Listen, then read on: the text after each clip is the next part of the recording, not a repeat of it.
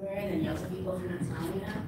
Um, I'm, I'm, I'm a Jen in the office. Okay, so uh, just quickly a bit about me. Um, I'm the director of marketing at Equibit Group. Um, we're a Swiss firm that's actually um, trying to innovate on capital markets, like bringing it to the blockchain. Um, so basically trying to innovate on the transfer agents um, and all the sort of antiquated friction that lies there. Um, before that, I was with a company that started called, uh, called Bitgold, but eventually renamed to GoldMoney. I was with them for three years um, doing corporate development. Um, then on the side, I'm part of Go Cairo, which is launching next year. Um, Lock Apparel, that's also launching next year. Um, I've also worked with Huffington Post Canada and um, AOL. Cool. Okay, so uh, as you mentioned, I, I come from the blockchain world. Um, and one of the things that's really irking me is this sort of overarching term blockchain. People aren't even really using it to talk about blockchain anymore. It's more of just a trend in industry, things like that. Um, so I'll, I'll, give you a quick example. I was at a conference two weeks ago in Vancouver, and this woman sort of stormed up to me and said, "Does your company white label your blockchain?" And I, I said, "What do you What do you mean by white label my blockchain? It's a peer-to-peer decentralized network. You can just go to equibit.org, you can download binaries, and you can do what you want to it. You can build applications on it. You can fork it, whatever you want to do." She's like, "No, no, no. I need I need you to white label your blockchain." So I said, "Okay, what are your needs?" She's, "Oh, you know, we need to share contracts." across the country securely and people need to sign them. And so I said, well, doesn't like Adobe DocuShare just like do that? and she said, yeah, that's what we use. And I said, oh, and it's not working for you? She said, no, it is. I was like, oh. I am not like following Like, What do you need from me and blockchain? And uh, she said, well, no, I, I, need to tell investors we're using blockchain. Said, there's no problem with your current infrastructure at all. She said, no, it's perfect. I was like, okay. so we talked a bit about like Filecoin and stuff like that, but but yeah, it just is. I feel because I come from sort of way back, I have like a media background, and there's so much negative connotations around blockchain. People don't understand it. They think it's sketchy, and it's because of these people who are making decisions without understanding it. Um, so I, I really feel like we need to get an understanding of what our needs are, what the value that blockchain brings, and does it match? And it doesn't always match. Um, so actually I'll go back. So basically, for a simple definition, the way I usually think about it, it's a decentralized database um, that miners are actually putting transactions into a ledger.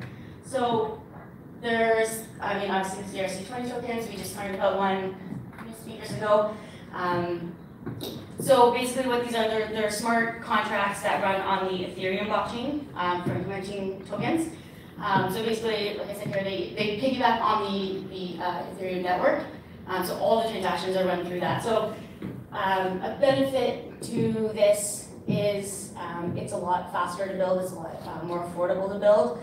Um, you can, you know, with a few developers, a couple months, and maybe some seed money, you can you can put together an ERC20 token, and you can put it out there, and you can you can start uh, transacting. Uh, there there's some there are some concerns and issues with the uh, Ethereum network just being bogged down. There's a lot of scalability concerns. Um, I'm not sure people outside the, the crypto space might not have heard of them, but there's these things called like CryptoKitties that are essentially just like the, the um, Tamagotchis of our current generation. They don't really do anything, but you can build them, they're all unique, and you can sell them for very small marginal profits. Um, but essentially, we have these things like this that are bogging down the Ethereum network. So if you are building an ERC20 token and running your business on it, you're vulnerable to things like CryptoKitties clogging down the network that you're transacting on. So that's something to consider um, when you're deciding if you want to go this route or actually building your own dedicated blockchain. So, dedicated blockchain, as I mentioned, process miners adding transactions to a public ledger um, of past transactions building blocks. So it will vastly improve the efficiencies in infrastructure. So looking at something like loyalty programs, if you have a lot of transactions, you have a lot of costs around hosting your data. These are things that you can uh, disperse throughout the network. Um, miners will do this work for you. They will absorb that cost for you. Um, and um, the entire sort of premise around loyalty programs is this network, this community. Um, so the miners can actually earn for your loyalty program while they're mining, you're saving on infrastructure costs, they're earning for your platform. It's, it's sort of a win-win. Um, but I do want to premise it's not a full stop solution for everything. So as I mentioned, the lady who really just needed to update her Adobe software. Um, blockchain is a foundational technology. So I like to, when I talk to my friends and don't know anything about it, compare it to concrete. Concrete is a foundational technology. You wouldn't use concrete on a soccer field. It's just not the best foundational technology for that situation. And blockchain is no different. You need to understand your needs, and you need to understand if blockchain is the best for you.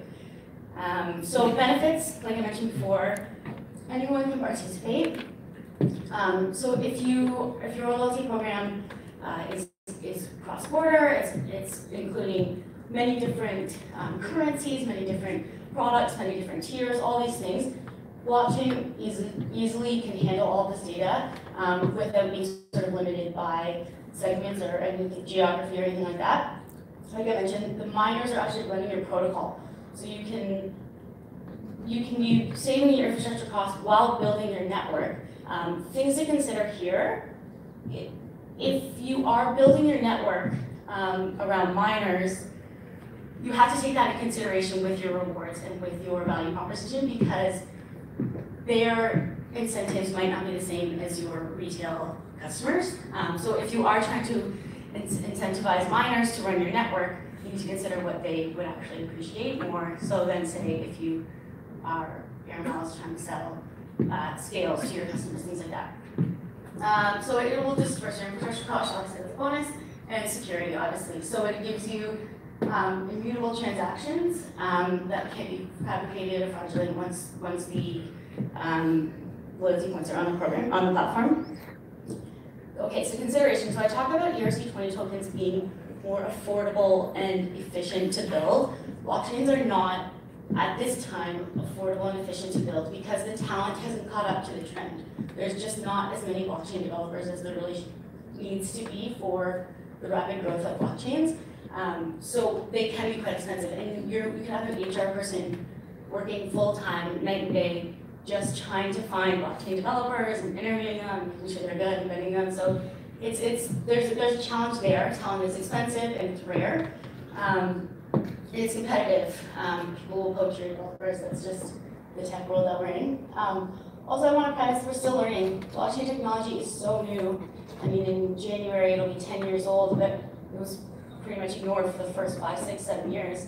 Um, so you need to be flexible with it because we're still learning the benefits, we're still learning the pitfalls of it, um, and they're and they're coming out every single day. They're can't go a single day without crazy amounts of headlines about blockchain.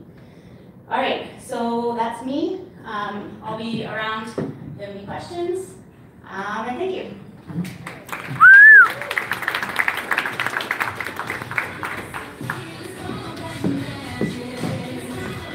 All right, thank you so much, Emily. That was amazing.